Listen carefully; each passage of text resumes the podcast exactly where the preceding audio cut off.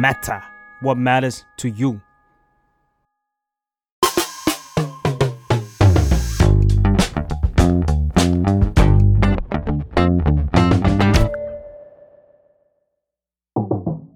สวัสดีค่ะ ยินดีต้อนรับเข้าสู่รายการสัมภาษณ์นะคะรายการสัมภาษณ์ที่จะพาไปรู้จักเรื่องราวที่น่าสนใจของแขกรับเชิญค่ะสำหรับแขกรับเชิญในวันนี้นะคะ เราอาจจะรู้จักเขานะคะ รู้จักตัวตนเขาในด้านของการเมืองมาพอสมควรค่ะ แต่วันนี้ค่ะเราคุยกับเขานะคะในฐานะคนไทยทีมแรกนะคะที่พาทีมประเทศไทยเนี่ยเข้าเส้นชัยนะคะในเอ่อในรายการค่ะวิ่งเทรลที่เรียกได้ว่าเป็นรายการที่โหดที่สุดแกร่งที่สุดนะคะ ถ้าเปรียบเทียบในระดับการแข่งขันเนี่ยรายการนี้ถือว่าเป็นระดับโอลิมปิกค่ะ แล้ววันนี้ค่ะ เราอยู่กับสัมภาษณ์ออฟคุณธนาธรค่ะ เย้สวัสดีครับธนาธรครับ สวัสดีค่ะคุณเอกดีใจมากแล้วก็อยากคุยกับคุณเอกถ้าคุณคุณจะเรียกคุณเอกหรือคุณธนาธรดีได้หมดเลยฮะคุณเอกก็ได้เกินเองดิได้คุณเอกดีครับ อยากจะชวนคุณเอกรีแคปความรู้สึกหลังจากเพิ่งกลับมา จริง ๆ ก็กลับมาได้กี่วันแล้วคะเนี่ยกลับมาผมกลับมาถึงก็ได้ประมาณ 5-6 วันแล้วห้าหกวันเป็นยังไงบ้างคะสภาพร่างกายก็สภาพจิตใจสภาพร่างกายตั้งแต่ตัดตุ่มขึ้นมาเนี่ยก็รีค o เวอร์หมดแล้วนะครับกล้ามเนื้อไม่เจ็บซ้อมถึง ส่วนที่ยังมีปัญหาอยู่ก็คือฝ่าเท้าเลือดมันยังข้างอยู่นะครับ จนถึงตอนนี้ก็ยังบวมๆอยู่นิดหน่อย คือที่แรกต้องบอกว่าตอนไปเนี่ยเราไม่ได้คิดว่ามันจะเป็นเอ่อข่าวใหญ่โตเนาะเพราะว่าตอนไปก็ไปเงียบๆแล้วพอเราเข้าเส้นชัยก็รู้สึกว่ามีเอ่อคนให้ความสนใจเยอะอืมดังนั้นพอมีคนไทยให้ความสนใจเยอะสำนักข่าวให้ความสนใจเยอะก็เอ่อเริ่มตระหนักได้ว่าเออเรื่องกีฬาเนี่ยมีคนให้ความสนใจด้านสุขภาพด้านอะไรอย่างนี้เยอะมากกว่าที่เราคิดพอสมควรเนาะ ในด้านส่วนตัวต้องบอกว่าภูมิใจในตัวเองและทีมนะครับ คือมันค่ะมันมันยากมากอะอืม คือมันยากมากแล้วพอเราจบก็มาได้เราก็คิดว่า เออ เราสามารถทำได้นะ มันข้ามขีดจำกัดตัวเองไปอีกหนึ่งระดับก็เป็นความภูมิใจเล็ก ๆ ที่ที่เก็บสะสมไว้ในตัวเองนะครับระยะทาง 300 กว่ากิโล อืมวิ่งต่อเนื่องเลย 6 วัน ครับ เป็นยังไงบ้างคะ คือรายการเนี้ย คือ UTMB ต้องเอาอะค่ะ Ultra Trail de Mont Blanc เนี่ยนะครับเป็นรายการวิ่งเทรลที่นักวิ่งเทรลระดับโลกเขาจะไปแข่งขันกัน ค่ะ มันมีหลายระยะ มันมีระยะมาตรฐานที่เขาใช้แข่งขันกันมากที่สุดเนี่ยก็จะอยู่ที่ร้อยไมล์อืมก็คือประมาณ 160กว่าโล ค่ะ แต่ตัวที่ผมไปแข่งในซีรีส์นี้ทั้งหมดมันมีบอสใหญ่ชื่อ PTL PTL นี่คือ 300 โล ค่ะ นี่คือยากที่สุดของรายการนี้ ทีมที่ลงแข่งทั้งหมดก็มี 109 ทีมค่ะที่ register ไปอืม show up เข้าแข่งจริงๆเนี่ยเข้าใจว่าประมาณ 102 ทีม จาก 102 ทีมจบ 43 ทีม เราจบเป็นทีมที่ 42 ปีที่แล้ว ตอนเราเข้าแข่งอืมจบ 30 กว่าทีมประมาณ 35 36 ทีมอะไรประมาณนี้จำไม่ได้ แต่เราไม่จบก็เป็นตราบาปเป็นปมอยู่ในใจนะครับว่า เออเราซ้อมมาไม่ดีพอ เราประมาทสนามมากเกินค่ะไปเราเตรียมตัวเตรียมใจมาไม่พร้อมอืมก็เก็บความรู้สึกนั้นไว้หนึ่งปีที่ผ่านมาก็ซ้อมอย่างต่อเนื่องอืมนะครับ พยายามมีวินัยนะครับในการซ้อมในการเข้มงวดกับตัวเองทำงานดึกดื่นแค่ไหนเสร็จงานปุ๊บกลับบ้าน ส่งลูกเข้านอนปุ๊บพอมีเวลาก็จะซ้อซ้อมมนะครับ ซ้อมอยู่ประมาณชั่วโมงครึ่งถึง 3 ชั่วโมงต่อวันอืมอืมนะฮะดังนั้น 1 ปีที่ผ่านมาก็จะเข้มงวดกับตัวเอง สัปดาห์หนึ่งให้ได้ 5 วันอืมย้อนมองกลับไปเนี่ยมันก็เห็นเลยว่าการมีวินัยอืมการเข้มงวดกับตัวเอง การพยายามอืมที่จะเตรียมร่างกายเตรียมจิตใจให้แข็งแรงขึ้นมันออกดอกออกผลนะอืมแล้วมันก็นำมาสู่ความภาคภูมิใจในตัวเองอืมว่าเราสามารถข้ามขีด จำกัดอืมของตัวเองที่เราข้ามไม่ได้ในปีอืมที่แล้วอืมทั้งทางร่างกายและจิตใจได้อืมอยากรู้ว่าแบบหนึ่งปีที่อืมซ้อมซ้อมซ้อมซ้อมต่อเนื่องเนี่ยอืมการจะไปแข่งวิ่งเทรลนี่มันต้องมันต้องฝึกอะไรบ้างคะคือต้องบอกว่าอย่างเราเนี่ยเวลาเราซ้อมสั้นก็คืออมซ้อมหลังเลิกงานอาทิตย์ละค่ะ5วันที่บอกว่าค่ะ1ชั่วโมงครึ่งถึง 3 ชั่วโมงต่อวันเนี่ยนะครับอันนี้คือซ้อมสั้นค่ะแล้วเราก็ใช้รายการแข่งในประเทศไทยเนี่ยเป็นรายการซ้อมซ้อมจริงอ๋อ นะครับซึ่งปีที่ผ่านมาถ้าใครติดตามดูผมเนี่ยผมก็จะไปแข่งในรายการวิ่งเทรลระดับ100กิโลค่ะในประเทศไทยมาประมาณ 5-6 รายการอืมประมาณ 9 ถึง 15 อะไรประมาณเนี้ยระดับผมจะอยู่ประมาณนี้อืมในประเทศไทย แต่พอไปสนามระดับโลกเนี่ยเราไปอยู่อันดับ 4 2 นะแต่ก็ก็ก็เห็นว่ามันมีความแตกต่างไอ้คนอ่าที่เข้าที่หนึ่งในรายการที่ผมเข้าเนี่ยนะมันเข้าเร็วกว่าผม 48 ชั่วโมงนะมันเข้าเร็วกว่าผมโ2วันวันโอ้ผมใช้ 6 วันมันใช้ 4 วัน สุดยอดอันดับหนึ่งนะอันดับค่ะหนึ่งของโลกอะอ่าโอ้โหมันเก่งจริงอ๋อๆเราก็ได้แต่นั่งทึ่ง แต่เราก็รู้เรารู้ตัวเองว่าเราเป็นนักกีฬาสมัครเล่น เราไม่ใช่นักกีฬามืออาชีพอืมนะครับดังนั้นวัตถุประสงค์ในเชิงเขาเรียกอะไรนะในในในเชิงการกีฬาเนี่ยแน่นอนที่สุดสำหรับส่วนตัวมันเข้าเส้นชัยให้ได้ เพื่อค่ะพิสูจน์ตัวเองว่าเราสามารถผ่านความยากลำบากอืมขนาดนี้ได้อืมแต่ในในวัตถุประสงค์ในระดับการกีฬาของประเทศเนี่ย เข้าเส้นชัยไว้อืมเพื่อปักธงให้เห็นว่าคนไทยทำได้อ่าส่วนจะไปไล่ลำดับเนี่ยต้องให้นักกีฬาที่เก่งกว่าผมในเมืองไทย เข้าไปไล่ลำดับในปีหน้าๆต่อไปมเพราะต้องบอกว่า UTMB ที่มีหลายซีรีส์ค่ะทุกรายการใน UT ใน UTMB มีคนไทยเคยจบมาหมดแล้วค่ะยกเว้นแต่ PTL PTL อืมรายการเดียวที่ไม่เคยมีคนไทยจบเลยอืมหน้าที่ผมไม่ได้ไปทำอันดับ เพราะเราไม่ใช่นักกีฬามืออาชีพอยู่ค่ะแล้วเราเป็นนักกีฬามือสมัครเล่นอืมเนาะส่วนจะทำอันดับให้ดีกว่านี้อืมก็คงต้องปล่อยให้เป็นนักวิ่งรุ่นต่อไปที่เป็นนักวิ่งมืออาชีพอืมไปทำเวลาให้ดีกว่านี้แล้วแหละ การที่คุณเอกกลุยทางขนาดนี้อะไรอะไรคือเสน่ห์ของของการวิ่งเทรลคือมันก็มีหลายมิติเนาะจริง ๆ การเริ่มออกกำลังกายของผมมันเริ่มจากการสุขภาพของตัวเองมันมีปัญหาก่อน ตอนผมอายุ 30 ต้องบอกว่าหลังจากเรียนจบ คือตอนเรียนเราก็ออกกำลังกาย แล้วก็เป็นนักกีฬารักบี้เป็นนักกีฬาฟุตบอลอะไรก็ว่ากันไปของมหาลัยของคณะค่ะอะไรแบบเนี้ยนะแต่พอหลังจากเรียนจบก็ทิ้งการออกกำลังกายไปเลย ช่วง 20 กว่าถึง 30 ก็จะทำงานหนัก จนทำให้เราไม่มีเวลาออกกำลังกายอืมแล้วก็ละเลยไปสุขภาพมันก็แย่ตามลำดับอืมมีอยู่ช่วงหนึ่งช่วงก่อนสามประมาณ 29 30เนี่ยอืมผมถ่ายเป็นเลือดทุกวันนะทุกครั้งโอ้ที่ผมถ่ายผมถ่ายมีเลือดปน ทุกเช้าที่ตื่นมาก็คัดจมูกอืมแล้วพอสั่งขี้มูกออกมาขี้มูกก็จะมีเลือดติดตลอดอืมนะครับเอ่อจะนอนหลับยากจะตื่นอืมยากนะครับ สุดท้ายพอมาเริ่มออกกำลังกายค่ะพอมาเริ่ม เริ่มจากโยคะขี่จักรยานอะไรแบบเนี้ยร่างกายก็มีสัญญาณที่ดีขึ้นค่ะนะครับจนทุกวันนี้ก็เปลี่ยนไปเยอะเลยร่างกายนะครับจากเดิมที่อย่างที่บอกถ่ายเป็นเลือดก็ไม่มีจมูกคัดทุกเช้าก็ไม่มีอืมนะครับเอ่อตื่นง่ายขึ้นอืมนอนง่ายขึ้นค่ะนะครับก็เห็นชัดเลยว่ามันพัฒนาคุณภาพชีวิตเรา และที่สำคัญก็คือพอไปเริ่มวิ่ง ผมรู้จักรุ่นพี่คนหนึ่งที่ชื่อคุณวินวิริยะประภัยกิจเอ่อ ที่เป็นเจ้าของสหวิริยาบริษัทเหล็กอะเอ่อหลายปีก่อนเขาจัดอย่างต่อเนื่องก็คือจัดบางกอกไตรแอทลอนนะครับแล้วเขาก็เชิญผมไปครั้งหนึ่งบอกว่าเฮ้ยคุณก็ทำได้ ผมก็ไม่เชื่อว่าใครจะไปทำได้วะถ้าพูดถึงไตรกีฬาเนี่ยมันว่ายน้ำประมาณเท่าไหร่นะผมยังไม่ได้ 1.7 กิโลอะว่ายน้ำ1.7 กิโล ปั่นจักรยานอีก 37 กิโลอืมแล้ววิ่งอีก 10 กิโลค่ะผมไม่คิดว่าผมทำได้อืมพอไปลงแข่งทำได้ปุ๊บ เราก็เลยเริ่มรู้สึกว่าเฮ้ยร่างกายเรามันมหัศจรรย์อืมกว่าที่เราคิดอืมนะฮะถ้าเราเอ่อลงทุนกับมันเนี่ยมันสามารถสร้างสิ่งที่เราไม่เคยคิดว่าเราทำได้มาก่อน ดังนั้นทั้งด้านร่างกายทั้งด้านจิตใจพอมันประกอบกันเนี่ยมันทำให้เราไขว่คว้าอืมหาความท้าทายที่มันยากขึ้นค่ะนะครับก็เริ่มจากไตรกีฬาค่ะมาเป็นวิ่งเทรล 50 กิโลอืมวิ่งเทรลร้อยกิโลค่ะพอวิ่งเทรลร้อยกิโลแล้วสมัยนั้นในเมืองไทยมัน ตันแค่ร้อยกิโล มันไม่มีใครจัดเกินร้อยกิโลทำให้ต้องไปค้นขวายหาสนามต่างประเทศ น้องสาวผมก็บอกเออมันมีรายการหนึ่งนะ วิ่งที่ซาฮารา250 กิโลอืมก็ลองไปสมัครรายการนั้นดู 250 กิโลที่ซาฮาราสรุปว่าจบกลับมาทำได้อีกอืมคราวนี้ก็เลยเสิร์ชรายการเสิร์ชใน Google ว่า the toughest foot race in the world โอเคนะฮะ แล้วมันก็ขึ้นรายการหนึ่งขึ้นมาชื่อ 6633 ก็คือ 6633เนี่ยมันเป็นชื่อของเส้นลุ้งเส้นสุดท้ายนึกออกไหมฮะกลมๆเนี่ยมันตัดตัดตัดตรงกลางค่ะแล้วก็ขึ้นขึ้นไปเรื่อยอืมๆ6633นอตเนี่ยมันคือเส้นลุ้งเส้นสุดท้ายนะครับและเกินเส้นนั้นก็คือดินบริเวณที่เขาเรียกว่า Arctic Circle อืมนะครับคือบริเวณที่หนาวที่สุด 560 กิโล 7 วัน อุณหภูมิเฉลี่ยประมาณลบ10ลบ20นะครับ ไม่มีคนไทยเคยจบมาก่อนอืมไม่มีคนเอเชียเคยจบมาก่อนอืมด้วยซ้ำไป สนามนั้นผมเป็นคนเอเชียคนแรกที่จบออกมา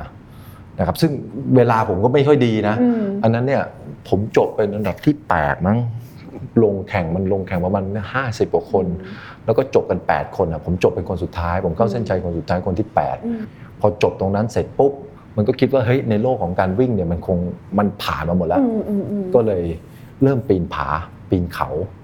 นะครับเริ่มจากล็อกคลามบิ้งค่ะเมื่อหลายปีก่อนก็เริ่มล็อกคลามบิ้งพอล็อกคลามบิ้งไปเสร็จเนี่ยก็ไปปีนเขาแบบปีนเขาหิมะอะเคยเห็นไหมที่เขาต้องถือขวานน้ำแข็งอ่ามีมีเชือกล่ามมีอุปกรณ์เต็มตัวอะไรแบบนั้นอะนะฮะแล้วก็เริ่มปีนเขาแล้วก็ไปปีนเขาหลายลูกนะครับบางลูกเป็นปีนโซโล่ด้วยอืม พอมารู้จัก PTL ก็ตั้งเป้าเลยว่ายังไงต้องไป PTL อืมให้ได้ แต่ PTL เนี่ยต้องบอกว่า qualify เข้าไปมันลำบากมาก ไม่ใช่อยู่ๆว่าใครอยากจะไปวิ่งยื่น PTL ใบสมัครเฉยๆไม่ได้ไม่ได้นะครับอืม PTL เนี่ยคุณต้องมีคุณสมบัติในการประจนภัยในการวิ่งเทรลที่มากพออเขาถึงจะรับค่ะดังนั้นไอ้คนที่ไป PTL ได้เนี่ย qualification มันต้องไอ้นี่อยู่แล้วคือกรองคุณมาคุณลแล้อวงคิดดูดิทุกคนมันมีร้อยทีมเนี่ยเอนะอที่มันต้องมี qualification สูงอยู่แล้วค่ะมันยังจบแค่ 40 ทีมอะโอ้ย คือร้อยทีมที่มันคุริฟายเข้าไปเนี่ยนะเออคือมันต้องแน่พอสมควรอืมถึงจะคุริฟายอืมได้ใช่ไหมคือมันต้องแน่พอสมควรคนที่ไปนี่มันต้องทะนงตัวพอสมควรใช่ปะใช่คือว่าโอ้โหเราไปแข่ง PTL ได้มันต้องทะนงพอสไม่มีใครกลัวใครแล้วตอนนั้นอะ PTL 2021 ที่ผมไปค่ะปีที่แล้วเนี่ยมันทำลายความหยิ่งยโสของผมลงพังพินาศเลย เพราะว่าเราจบเราแพ้ตั้งแต่ยังไม่ถึงครึ่งทาง เราถูกตัดตัวตั้งแต่ยังไม่ถึงครึ่งทางอืมเรา DNF กิโลร้อยยี่สิบมั้ง ไม่ถึงครึ่งทางค่ะอะเราก็ตกใจว่าเฮ้ยอะไรมันจะยากกันขนาดนี้เออนะมันยากจริงๆเราก็เลยโอ้โหกางแผนใหม่ปีที่ผ่านมา เปลี่ยนวิธีการซ้อมทำอะไรใหม่ทั้งหมดต้องเตรียมตัวเตรียมใจใหม่ทั้งหมดนะนั่นก็เป็นนั่นก็คงเป็นเรื่องราวของการที่ผมเข้ามาในโลกของเอ่อกีฬาค่ะกีฬาเชิงผจญภัยอืมนะครับซึ่งผมต้องบอกว่ามันพัฒนาทั้งทั้งจิตใจพัฒนาอืมทั้งอะไรอืมเพราะว่าเวลาคุณคุณเล่นกีฬาสิ่งต่างๆเหล่านี้สิ่งหนึ่งที่มันเป็นประโยชน์ก็คือคุณค่าต่างๆ ที่อยู่ในโลกใบนั้น มันเอากลับมาใช้ในโลกของความเป็นจริงอืม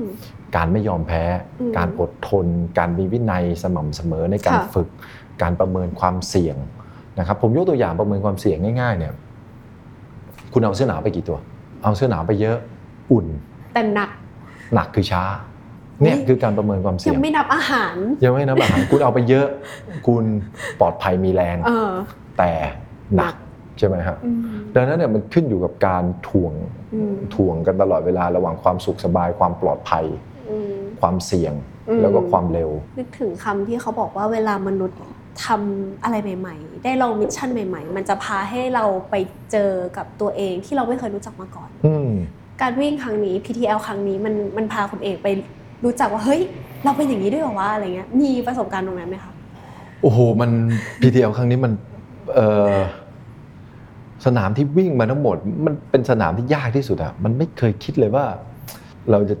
เจอความยากขนาดนี้แล้วอืมไปต่ออะอืมอืมคือต้องบอกว่าเวลาครั้งเนี้ยเราทำได้ดีนะ เราทำได้ค่ะดีมากด้วย ในช่วง3วันแรก เวลาเราจนถึงวันที่4ด้วยมั้งอืมเวลาที่ดีที่สุดของเราเราไต่อันดับขึ้นไปถึงอันดับ 30 กว่านะอือหือถ้าผมจำไม่ผิดอันดับ 30 ต้นๆด้วยซ้ำไปนะครับจากร้อยกว่าทีมเนี่ยเราไปถึงอันดับ 30 ต้นๆนะอืมแต่มันมีอยู่ช่วงหนึ่งก็เปลี่ยนเส้นทาง คือ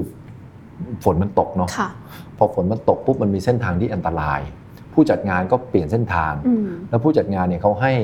ไอตัว tracker device ซึ่งเป็นตัว messenger ด้วยค่ะมากับเราเครื่องหนึ่งเพราะอยู่บนภูเขามันไม่มีสัญญาณอืมมันใช้ satellite นะครับมันยิงส่งสัญญาณมาว่าเฮ้ยให้เปลี่ยนเส้นทางอ่าให้ใช้เส้นทางสำรองเบอร์10สมมติค่ะให้ใช้เส้นทางสำรองเบอร์10 แล้วเขาก็จะให้แผนที่เรา คือเลสนี้ต้องบอกก่อนไม่มีผูกริบบอน ไม่มีผูก ไม่มีไม่มีสัญลักษณ์นำทางไม่อะไรมีเลสัญลักยษณ์นำทางต้อง self navigate โอ้คือดูทางด้วยตัวเอง พอให้ใช้เส้นทางสำรองปุ๊บเส้นทางมันเปลี่ยนคราวนี้เราเลยหลงทาง ต้องบอกว่าตอนนั้นเนี่ยเพื่อนร่วมทีมของผมคือไอแอลคุณแอแอลลเนี่ยแอลเออแอลเขาเป็นคนดูเส้นทางค่ะคือต้องบอกว่าอืมในทีมของเราอะคนที่แข็งแรงทางด้านร่างกายที่สุดคือแอลค่ะเขาเป็นจะเป็นสายแท้งของทีมอ๋อใส่แทงนะครับ คือต้องบอกว่าเดินกัน 3 คน คนที่เดินอยู่หน้าจะมีภาระหนักที่สุด ก็คือจะต้องเป็นคนเดินดูทางแล้วบอกอืมเพื่อนๆเฮ้ยตรงนี้มันยากอืนะมตรงนี้มันอืมเป็นอืมคือจะเจอค่ะจะเจอเส้นทางก่อนเพื่อนอะอืมอันดับที่หนึ่งแล้วคนอยู่หน้าจะมีภาระต้องนาวิเกตเพราะว่าลองคิดดูคุณไม่รู้เส้นทาง ดังนั้นการอยู่หน้าเนี่ยมันหมายความว่าคุณต้องหยิบ GPS ขึ้นมาดูตลอดเวลา มันจะทำให้เหนื่อยมากขึ้น แล้วตอนที่ไอ้ข้อความมาว่าเปลี่ยนเส้นทางอืมแอลเป็นคนอยู่หน้าอืมและแอลก็ดูทาง แล้วก็บอกเออต้องลงไปทางนี้แหละ คือเป็นทางเก่าเพื่อที่จะคือคือผมบอกอย่างนี้สมมตินี่เป็นจุด7จุด8จุดค่ะ9สมมตินะสมมตินี่คือจุด7เจ็ดจุดแปด8จุด9เขาบอกว่าให้มาทางนี้ ให้มาทางนี้คือเส้นเก่าก็คือลากไป7อ่า8ค่ะ9ใช่ไหมฮะเส้นใหม่เนี่ย มันลากมานี่เลย มันข้ามช่วงนี้ไปอ๋อ มันลากมานี่เลย แล้วก็คือ ให้ไปต่อที่จุดเก้าเลย ไม่ต้องมาจุดแปดไอเราก็ไม่รู้ว่าจุดแปดมันยกเลิกไปแล้วอ๋อเราไม่หารู้จุดแปดกันอยู่ ใช่แทนที่เราจะวิ่งต่อไปจุดค่ะเก้าเลย เราลงไปจุดแปดมันอยู่ประมาณ 3.5กิโลเมตรลงพันห้า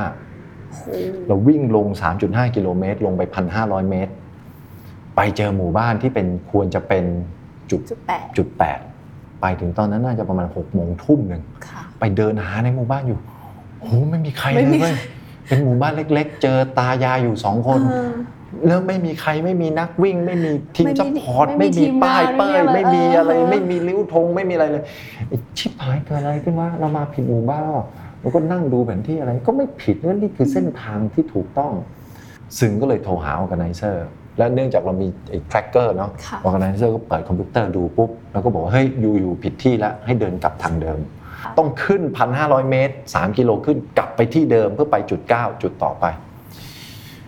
เวลาที่เราทำมาดีๆ เนี่ย หายไปเลยตอนนั้นหายไป4ี่ห้าไม่รู้หายไปกี่ชั่วโมงกันนานแล้วนะครับ ผมก็เลยบอกแอลกับซึงเฮ้ยแล้วตอนนั้นเราก็กลัวว่าแอลจะเสียกำลังใจ เพราะแอลเป็นคนพาเราลง เราก็ค่ะพยายามที่จะไม่พูดเรื่อง ไม่พูดเรื่องเสียเวลาไม่พูดเรื่องอะไรอืมเพราะกลัวเดี๋ยวเดี๋ยวเดี๋ยวเดี๋ยวแอลเขาจะไอ้นี่ ผมก็บอกเฮ้ยไม่เป็นไร ดึกแล้ว คือตอนนั้นแสงสุดท้ายแล้วที่นู่นมันพระอาทิตย์ตกประมาณสองทุ่มค่ะนะผมว่าเฮ้ยแสงสุดท้ายแล้ว เดี๋ยวเรามีคืนนี้อีกยาวนานที่จะต้องซัดเข้าไปถึงจุดที่ 9 จุดที่9เนี่ยมันคัตออฟที่ตีสามตอนนั้นเนี่ยถ้าเราไม่หลงอะเราน่าจะไปถึงไปถึงจุดนั้นประมาณ3ามทุ่มอะไรแบบเนี้ยชิวๆเลยชิลๆเลยอืมสบายๆเลย ทุกอย่าง เรียบร้อยอืมจบแน่นอนอืมผมว่าเฮ้ยทุกคนใจเย็นๆสิ่งที่เราควรจะทำมากที่สุดคือ จุดไฟก่อเตา กินข้าวอืมกินข้าวกันให้เต็มที่ก่อน แล้วพอมีแรงแล้วก็ซัดกลับไปซัดเลยอืมเพราะการลงพันห้าร้อยเมตร แล้วขึ้นพันห้าร้อยเมตร เนี่ย ไม่ธรรมดาแน่ๆค่ะใช่ไหมมันเสียเวลาเยอะมาก ขาขึ้นผมดันกลับง่วงนอนเอ้าโอ้โหง่วงนอนง่วงแบบเดินแบบ ไม่มีสติแล้ว ดูอย่างเดียวคือดูก้นแอล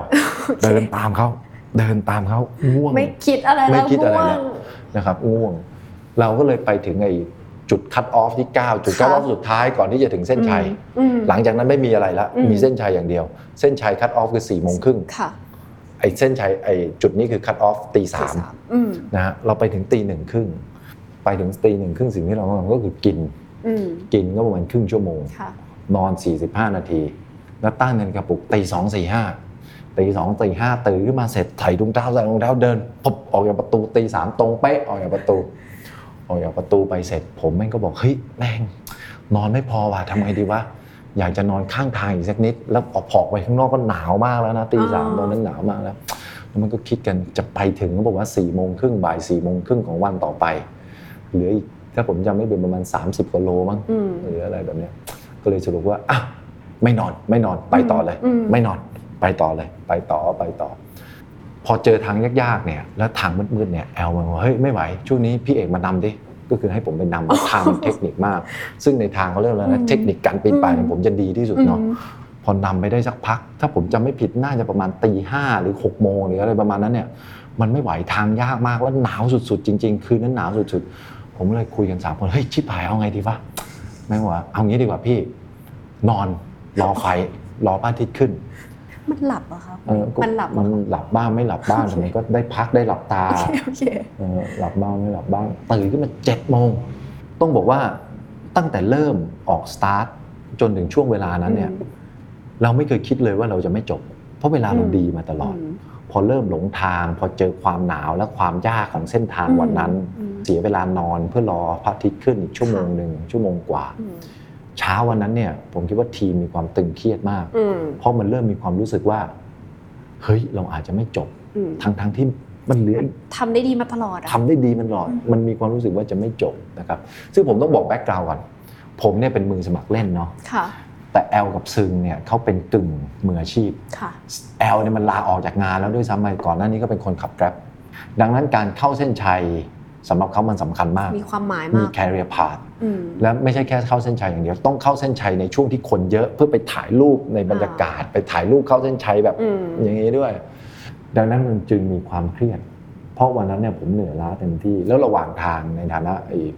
จริงๆก็จะบอกว่าอะไรมันก็เอ่อเราก็เป็นผู้นำทีมนะเราเป็นหัวหน้าทีม ซึ่งก็ระหว่างวันก็บอกว่าอาหารหมดไอ้แอลก็อาหารหมดอืมเอาวะผมเหลือมะม่วงอบ อบแห้งมะม่วงอบแห้งเนี่ยอีกถุงหนึ่งมีอยู่ชิ้นชิ้นประมาณครึ่งฝ่ามือเนี่ยค่ะเขาหมดก็ให้แอลไปสามสี่ชิ้น ให้ซึงไปอีกสามสี่ชิ้นอืมพอจากวันนั้นตื่นมาเดินไปถึงสักประมาณ11โมงสักเที่ยงเนี่ยอืมไปไปมามาแรงผมหมดก่อนเพื่อนเลย ก็เราให้คนอื่นแล้วก็ให้เออแรงหมดก่อนเพื่อนเลยประมาณ11โมงเที่ยง แล้วก็เกิดความไอ้นี่ละเครียดเกิดละความเหนื่อยด้วยเพอืราะมนอนไม่พออืม เราในฐานะผู้นำทีมก็พยายามให้ทำให้ดีที่สุดอืมเพื่อที่จะไม่เป็นภาระของทีมค่ะแต่เราก็ยังช้าที่สุดในทีมอยู่ดีอืมอีกวันสุดท้ายมันเป็นอย่างนี้มันเป็นเขา แล้วตรงนี้ก็คือเส้นชัยค่ะลงเขาก็เป็นเมืองเป็นที่ราบเป็นเส้นชัยค่ะไอ้จากลงเขาไปถึงเส้นชัยเนี่ยประมาณโลหนึ่งค่ะจากตรงนี้ถึงลงเขาประมาณ3โลครึ่งอืมแล้วตรงนี้คือเขาลูกสุดท้ายค่ะเนาะไอ้ประมาณเที่ยงเนี่ยมันอยู่แถวนี้กำลังขึ้นเขาลูกสุดท้ายค่ะอะไรประมาณนี้แล้ว ไอ้เขาลูกเนี่ยมันเป็นเขาที่ติดเมืองเนาะเป็นเขาที่มีนักท่องเที่ยว มันมีกระเช้าอยู่ พอมีกระเช้าปุ๊บมันมีร้านค้าอืมเราเห็นกระเช้า เรารู้ว่าข้างบนมีร้านค้าผมบอกเฮ้ยแอลคุณขึ้นไปถึงข้างบนนะคุณซื้อเอ็กเพรสโซ่ double shot เตรียมให้ผม ผมต้องการเอ็กเพรสโซ่ช็อตเดียวไม่พอนะสองช็อตต้อง double shot ต้องเอ็กเพรสโซ่ double shot แล้วซื้อขนมปังให้ผมก้อนหนึ่งอืมแล้วผมจะ แล้วผมจะกลับมา แล้วผมจะกลับมาโอเคนะฮะแอลว่าอะ เอาไงก็เอาแอลมันก็เลยรีบวิ่งขึ้นไป ไปซื้อกาแฟ double shot ให้ผมแก้วหนึ่งแล้วก็ซื้อขนมปัง พอผมเดินตามไปถึงปุ๊บไปพี่ผมว่าไปอะไรเดินไปกินไปผมบอกไอ้บ้าผมว่าไม่บไม่เอาเว้ยไม่เดินไปกินไปคือถึงข้างบนแล้วนะค่ะแอลมันก็รีบมันก็อยากให้เดินไปกินไปจะได้ไม่เสียเวลาเออเฮ้ยขอผมละเมียดกับกาแฟแก้วนี้หน่อยหนึ่งอ่าคือต้องการฟื้นฟูร่างกายและจิตใจอืมต้องการความละเมียดในการจิบจับกาแฟอะเออบอกไม่ไหว ขอผม 10 นาที ผมก็ตวาดแอลเฮ้ยแอลไม่ไหวจริงๆผมต้องนั่ง ผมขอพัก 10 นาที กินกาแฟแล้วกินขนมปังก้อนนี้ให้จบอืมเนาะมันก็เซ็งมันก็คงเซ็งผมอยู่แหละเพราะมันอยากไปเลยมันอยากเออเข้าเส้นชัยอยากไปให้ได้แล้วมันอยากไปให้ได้เนาะระหว่างที่ผมกินอยู่เขาก็พอดีมันมีช่างภาพขึ้นมาอืมแล้วอย่างที่ผมบอกทางลงตรงเนี้ยมัน 3.5 โลค่ะแต่มันเป็นทางชันมากอ่าฮะสามกับมีอีกทางหนึ่งข้างๆเขา คือไอ้ทางลงตรงเนี้ยมันซิกแซกอย่างนี้ซิกแซกทีอ่าฮะเนาะ กับอีกทางหนึ่งคือซิกแซกยาว อ่าชันน้อยค่ะ5กิโลมันก็ระยะแลกกับระยะทางแลกกับระยะอืม5กิโลกับ3กิโลครึ่งไอ้เขาก็เถียงกันอยู่ว่าจะไปทางไหนดีค่ะผมตอนนั้นไม่สนใจผมทางไหนก็ได้ กินกาแฟก่อนเออกินขนมปังก่อนเอาพลังเอาอะไรขึ้นมาก่อนอืมเนาะพอเสร็จปุ๊บเขาตกลงไปทางไอ้ห้าโลนี้อืมผมก็ไปตามเขาไป แล้วประมาณ10ไปมาได้ประมาณ10นาทีเนี่ย เขาเริ่มรู้สึกว่า5โลเนี่ยมันเสียเวลาเยอะกว่าอืมมันควรจะตัดชันไปเลยค่ะอไป3โล แต่ว่าอืมซิกแซกมันซิกแซกทีวิ่งยาก พอไป5โลเนี่ยก็เลยตัดกลับมาเส้นนี้อ๋อตัดกลับมาเส้นนี้ รู้สึกว่าอยู่ประมาณชั่วโมงหนึ่งก็คือน่าจะสามโมงครึ่งหรืออะไรแบบเนี้ยถึงเวลาเวลาเวลา cut off ที่เส้นชัยมันสี่โมงครึ่งใช่ไหมเขาก็มาอยู่เส้นนี้กัน และแอลอยู่ ล่างสุดแล้วก็ซึงแล้วก็ค่ะผมอืมแล้วผมก็เห็นว่า เอ๊ะทำไมสองคนมันไม่วิ่งทำไมสองคนมันไม่เร่งวะผมก็รู้สึกว่าเขาน่าจะถอดใจไปแล้ว เพราะอืมเขาไปเขาไปเหมือนไอ้เหมือนตัดสินใจไปเชื่อช่างผิดภาพไปหรือเปล่าเอออะไรไปอย่างงี้ทางนี้อ่าเราไปทางนี้สักสิบนาทีอะไรแบบนี้ค่ะทำให้มันเสียเวลา ผมก็มานั่งดูเวลา ผมว่าเฮ้ยบวกลบคูณหารเวลาเฮ้ยมันยังทันนี่หว่าอ่าถ้าเราอัดตอนนี้เนี่ยยังทันอยู่นะ ยังไปได้อยู่ด้วยนะฤทธิ์ของกาแฟหรือเปล่าด้วยเรื่องของกาแฟ แล้วพอกินกาแฟปุ๊บร่างกายกับจิตใจมันรวมกลับเข้ามาเป็นหนึ่งอีกครั้งคือขาขึ้นตอนขาขึ้นลูกเนี่ยมันร่างกายกับจิตใจมันคนละไอ้นี่แล้วผมเออเดินไปหลับไปอะเออเดินไปหลับไปเดินหลับเดินหลับเดินไอ้นี่พอกินกาแฟไปเสร็จ พอร่างกายมันเข้ามากินขนมปังไปมันมีแรง ผมก็เลยบอกว่าอะไม่มีใครเริ่มผมเริ่มเอง แล้วจากจุดนั้นมีเท่าไหร่ใส่หมดเลย ทางชันมากนะ ผมคิดว่า ผมไม่เคยวิ่งทางชันขนาดนั้นเร็วขนาดนั้นมาก่อนในชีวิตอะอืมสะดุดหินก้อนเดียวนี่ผมว่ากิ้งลงร่วอะงอืมผมว่ามีเจ็บตัว คือตอนนั้นต้องบอกว่าระหว่างทางเนี่ย ผู้จัดเขาโทรมาแล้วว่า ยังไงเขาให้เราจบแน่อืมเข้าสายหน่อยค่ะได้อืมเขาให้สปิริตให้เข้าคือไม่จำเป็นต้องเข้าสี่โมงครึ่งไปค่ะแต่ปัญหาของการไม่เข้าสี่โมงครึ่งก็คือ ตลาดมันจะวาย คนมันจะเดินออกจากเส้นชัย คือมันหมายความว่าคุณจะเดินเข้าเมืองเงียบอืมๆ แต่ถ้าคุณเข้าสี่โมงครึ่งเนี่ยคนมันยังเชียร์อยู่ที่หน้าเข้าใจเส้นชัยเนาะค่ะดังนั้นไอ้เรื่องพวกนี้มันมีความหมายกับกับพวกเขามากค่ะในฐานะนักกีฬาที่ที่ที่จะเป็นนักกีฬามืออาชีพ ผมก็เลยบอกเฮ้ยแม่งไม่มีใครวิ่งไว้ยผมนำเองอืมอัดไปแล้วก็กลายเป็นคลิปที่ทุกคนเห็นอืมที่วิ่งเข้าเส้นชัยเข้าเส้นชัยตอน4ี่โมงครึ่ง24 วินาที โอ้ เลยอีเป็กนนิด24วินาอีกทีนิดเดียว อีกนิดเดียวอีกนิดเดียวคือจะไม่เลยไม่ครึ่งแล้วเออจะไม่ครึ่งนะคือจริง ๆ ต้องบอกว่ามันคุยกันน้อยนะคือ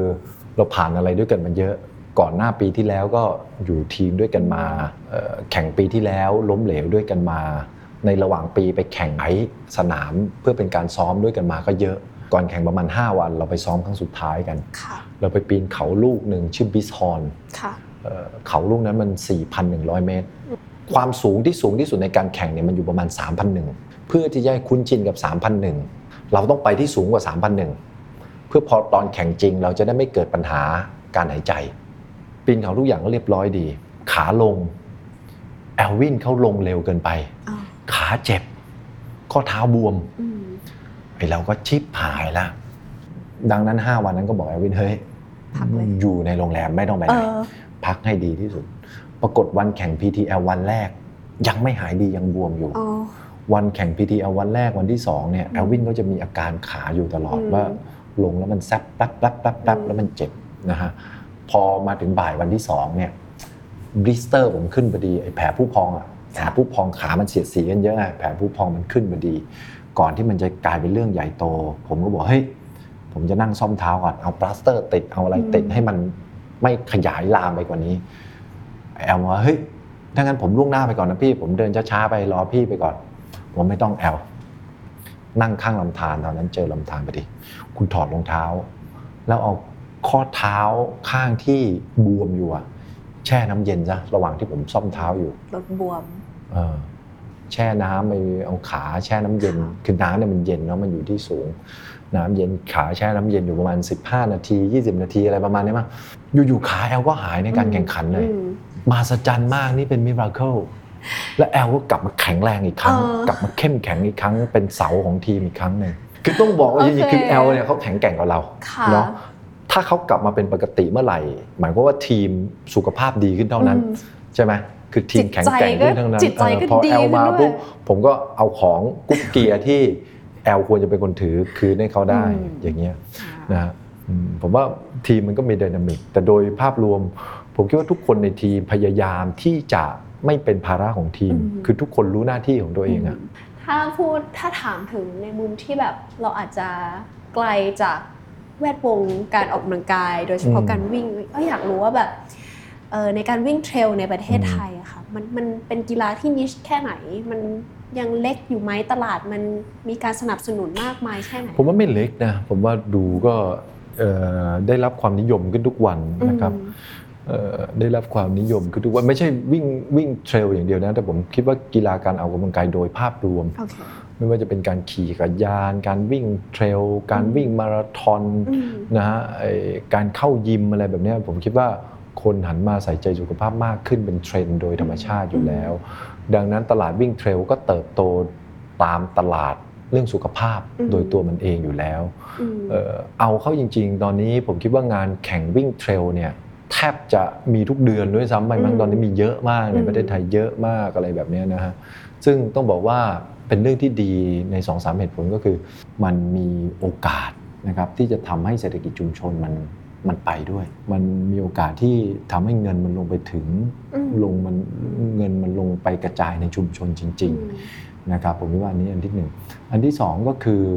ผมคิดว่าการวิ่งเทรลมันมีความสัมพันธ์กับเรื่องสิ่งแวดล้อมอยู่อือหือนะฮะ สำหรับผมนะอย่างน้อยตัวคนที่ผมเจอทั้งหมดเนี่ยคนที่วิ่งเทรลคนที่รักการผจญภัย มันไม่มีใครไม่รักสิ่งแวดล้อมอะการเอาเข้าให้เป็นคนอยู่ใกล้ชิดกับธรรมชาติ มันจะอือฮึทำให้คนรู้สึกผูกพันกับธรรมชาติมากขึ้น และรักอืมสิ่งแวดล้อมอืมคุณจะทำให้คนรักป่าได้ยังไง ถ้าคนไม่เคยไปสัมผัสป่า ไอเราบอก ป่าคนห้ามเข้า ทหารจัดการเอง เอ้าคุณไปดูดิจริงใช่ไม่จริง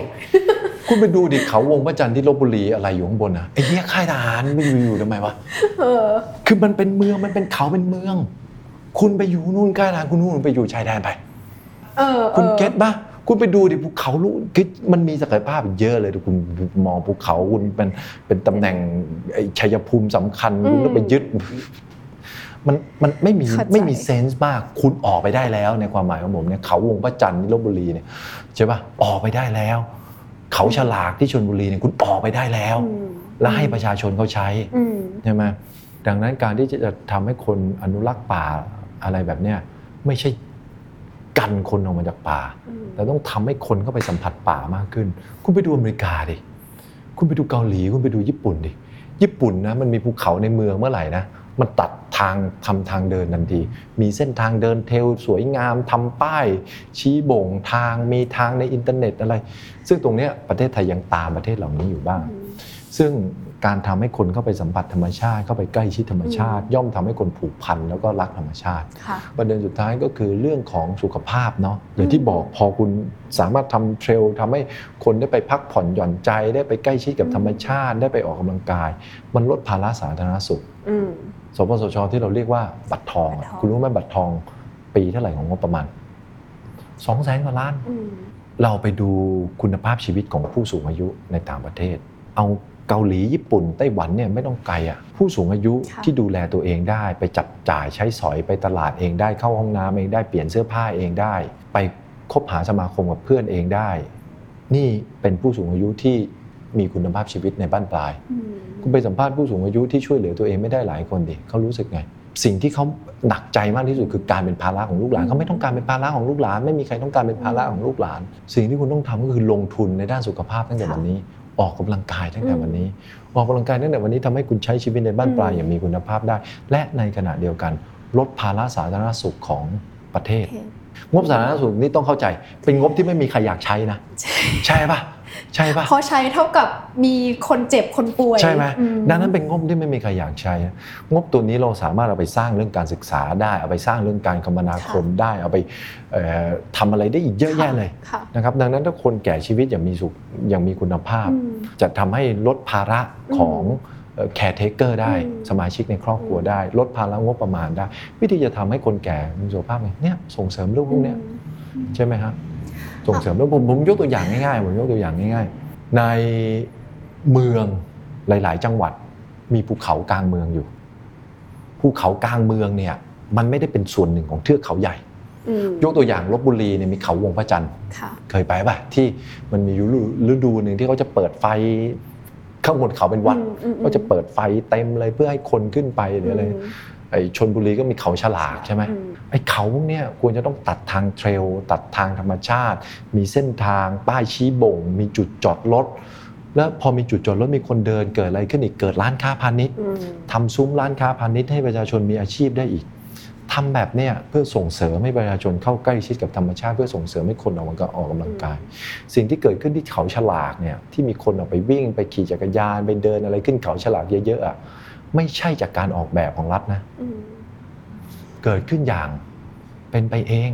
มันออโตโนมัสมากอืมมันเกิดขึ้นอย่างเป็นไปเองมากอืมใช่ไหมแล้วลองคิดดินี่ขนาดเกิดขึ้นอย่างเป็นไปเองนะยังขนาดนี้อย่างขนาดนี้ถ้าเกิดว่าได้รับการส่งเสริมมีป้ายชี้บ่งทำทางให้ดีทำทางให้ปลอดภัย มันจะขนาดไหนอืม ใครเคยไปฮ่องกงนะคุณจะเห็นฮ่องกงแม่งมีเทรลเดินเลยเป็นเต็มประเทศเลยอืมใช่ป่ะไปไต้หวันแม่งมีเต็มประเทศเลยอืมเกาหลีแม่งทั้งประเทศ วัฒนธรรมเทรคกิ้งแม่งทั้งประเทศเกาหลีใช่ป่ะว่าเนี่ยผมคิดว่าเป็นเรื่องน่าเสียดายที่อืมอืมอืมที่เรามองไม่เห็นความสำคัญของการดึงศักยภาพตรงนี้มาใช้ที่จะใช้แก้ปัญหาทั้งเรื่องเอ่อการแก่ตัวอย่างมีคุณภาพของคน ทั้งเรื่องการสร้างเศรษฐกิจชุมชนนะฮะ ทั้งเรื่องการอนุรักษ์ดูแลธรรมชาติ เอ๊ะอย่างนี้หมุดหมายของคุณเอกที่อาจจะอยู่ลึกๆในใจในการไปปักธงว่าเฮ้ยคนไทยทำได้อืมอืมบางอย่างมันมันอยากสะเทือนมาถึงอะไรในประเทศหรือเปล่าว่าแบบเฮ้ยเราเรามีคนไทยไปทำเวทีโลกได้ขนาดนี้เลยนะเว้ยแต่ว่าแบบ ประเทศเรามันมันต้องการการสนับสนุนเปอืล่ามจริง ๆ เรามีนักวิ่งที่มีคุณภาพอยู่หลายคนนะค่ะแล้วก็มีนักวิ่งที่สามารถสร้างแรงบันดาลใจให้กับคนรุ่นใหม่ได้อีกหลายคน ผมเข้าใจว่าอย่างเจเนี่ยไอ้เจที่เป็นนักวิ่งเทรลระดับแนวหน้าของเมืองไทยเนี่ยค่ะคนนี้เป็นชาติพันธุ์นะถ้าผมเข้าใจไม่ผิดไอ้เจซูเปอร์เจที่เขาเรียกเรียกกันเนี่ย เขาน่าจะเป็นปากกากยอไม่รู้ผมไม่แน่ใจนะอืมเออเป็นปากกากยอดังนั้นเนี่ยมันมีคนที่สามารถเป็นแรงบันดาลใจอะไรให้คนอื่นเยอะเลยปัญหาคือเอ่อนักวิ่งเทรลก็เหมือนนักอื่น ๆ ในประเทศไทยอะคือมันกินไม่ได้ มันเป็นนักกีฬามืออาชีพไม่ได้เข้าใจขาดการสนับสนุนยังขาดอะไรอีกเยอะเลยค่ะเนาะบอกว่ากินไม่ได้นะแล้วก็นึกถึงประเด็นว่าการออกกำลังกายบางทีมันเป็นกิจกรรมที่มีต้นทุนที่แพงมาก ทั้งเวลา ทั้งค่าใช้จ่ายอืมคือเรามนุษย์ออฟฟิศหรือว่าคนที่แบบเอ่อเดินดินปากใช่กระติมถีบใช่มันใช่ไม่มีเวลาที่จะไปออกกำลังกายเลยเอ่อผมคิดว่าเป็นหน้าที่ของภาครัฐนะค่ะที่จะสร้างสิ่งอำนวยความสะดวกให้การออกกำลังกายเรื่องพวกเนี้ย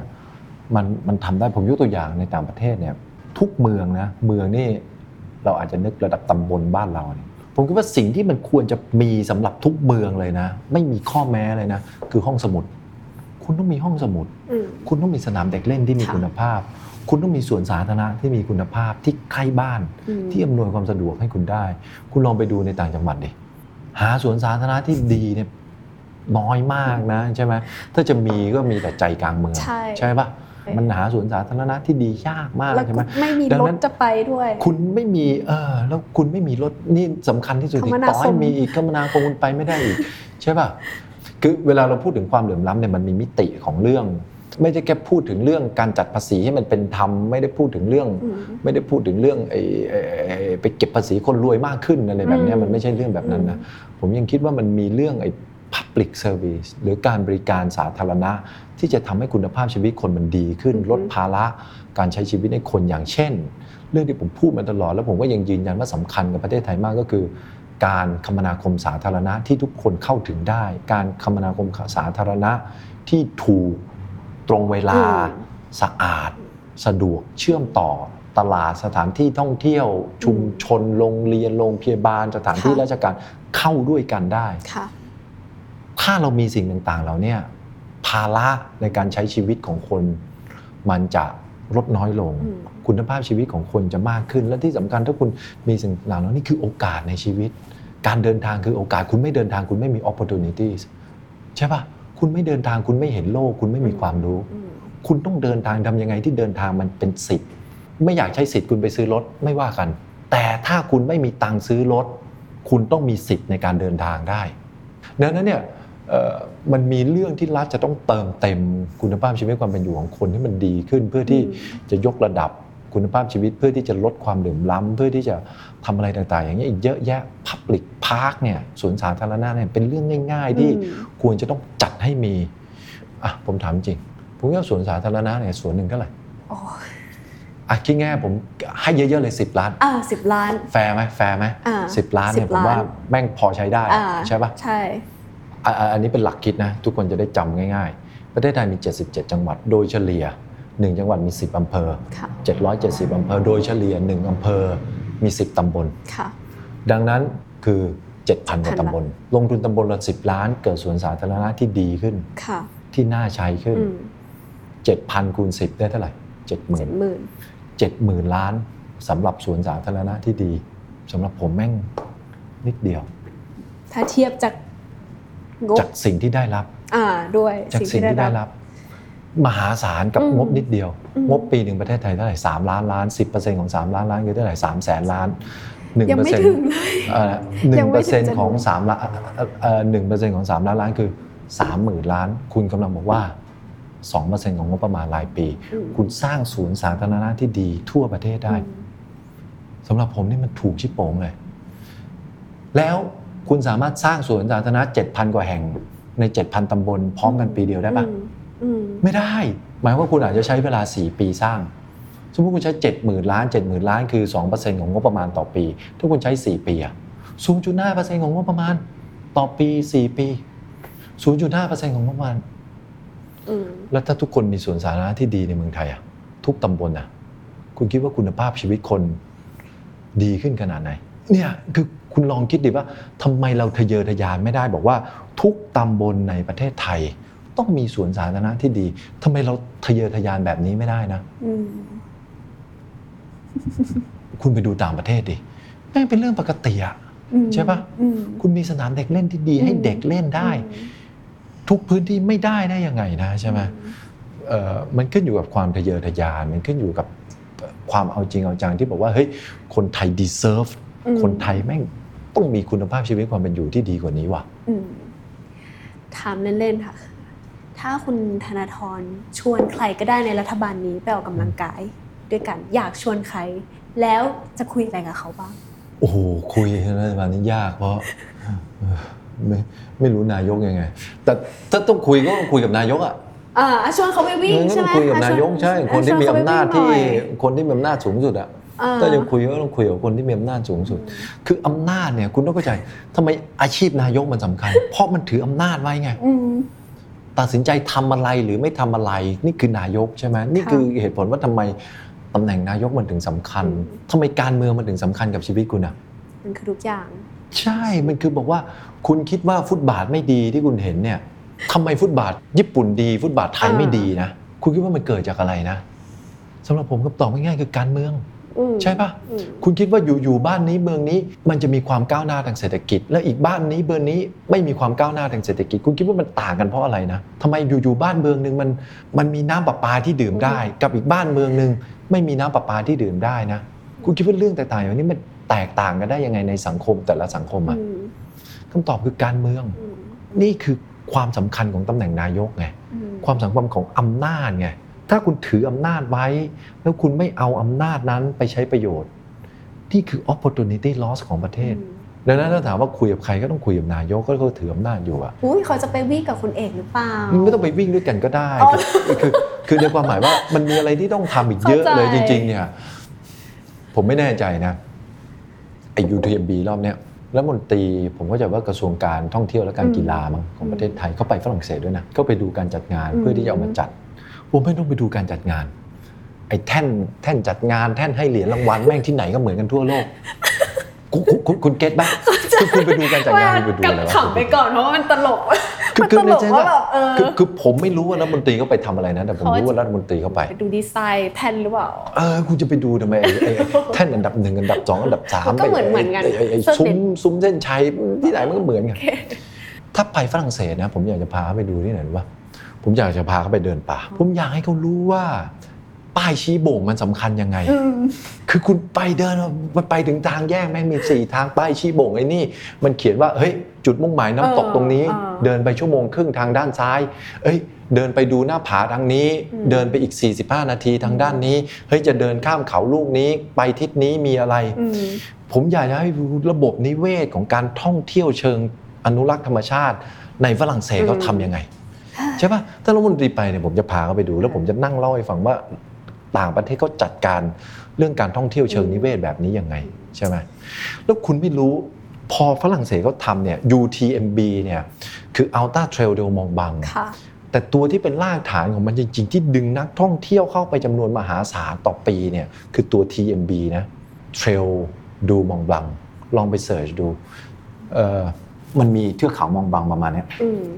กลมๆเนี่ยไอไอค่ะสี่เหลี่ยมเนี่ยค่ะนี่คือเทือกเขามองบลังเทลดูมองบลังเนี่ย มันคือทางเดินอ่าฮะภูเขาโอเครอบเทือกเขามองบลังแล้วเขาเอาเส้นทางเดินเทรลเนี่ยมาจัดเป็นงานแข่งวิ่งอัลตร้าอืมแต่หมายความว่าฤดูที่ไม่ใช่การแข่งวิ่งเนี่ยนะคะคนสามารถไปเดินเทรลรอบนี้ได้เองอืมแล้วมันเป็นเทรลระดับโลกที่ที่คนไปเยอะมากอะอ่าคนไปเดินเองอะค่ะ แล้วมันมีระบบ ระบบที่พักระบบอะไรเยอะแยะ แล้วทำให้ตรงเนี้ยมันกลายเป็นเขตเศรษฐกิจใหญ่มากอ่าเศรษฐกิจท่องเที่ยว เชิงอนุรักษ์ที่ใหญ่มากของฝรั่งเศสแม่งดึงนักท่องเที่ยวไปมหาศาลถ้าคุณสามารถสร้างเทรลแบบนี้ได้ ญี่ปุ่นก็มีเทรลแบบนี้ที่มีชื่อเสียงแบบนี้ใช่ไหมสมมุติคิดเล่นๆแนวตะวันตกประเทศไทยเนี่ยคุณทำเทรลที่ยิ่งใหญ่ขึ้นมาสักเทรลหนึ่งเป็นเทรลระดับประเทศ เริ่มตั้งแต่นู่นเลยเชียงรายไปจบระนอง แล้วตัดเป็น section สัก 10อ่า20 section อ่าแล้วใครอยากจะไป one day trip คุณไป section ที่ 8 section ที่อ่า23 เรื่องของคุณอืมใครอยากเดินตั้งแต่ต้นจนจบเป็นเวลา 2 เดือนก็เรื่องของคุณอืมแต่แต่ละ section มีจุดพาณิชย์ มีโรงแรมมีอะไรนะ ใช่ป่ะ คุณทำให้คนเข้าถึงธรรมชาติ คุณทำให้คนมีกิจกรรมพักผ่อนอะค่ะมีคุณไม่ต้องเดินห้างอะใช่ป่ะกระตุ้นเศรษฐกิจได้อีกกระตุ้นเศรษฐกิจได้อีกอืมคุณลองคิดดิมันจะทะเยอทะยานเท่าไหร่ ถ้าเราจะทำมหา trail ของเราอะ plan ต่อไปที่อยากพิชิตมีโปรเจกต์อะไรจะโอ้ทำมีอีกไหมแน่นอคะนเลือกตั้งหกหก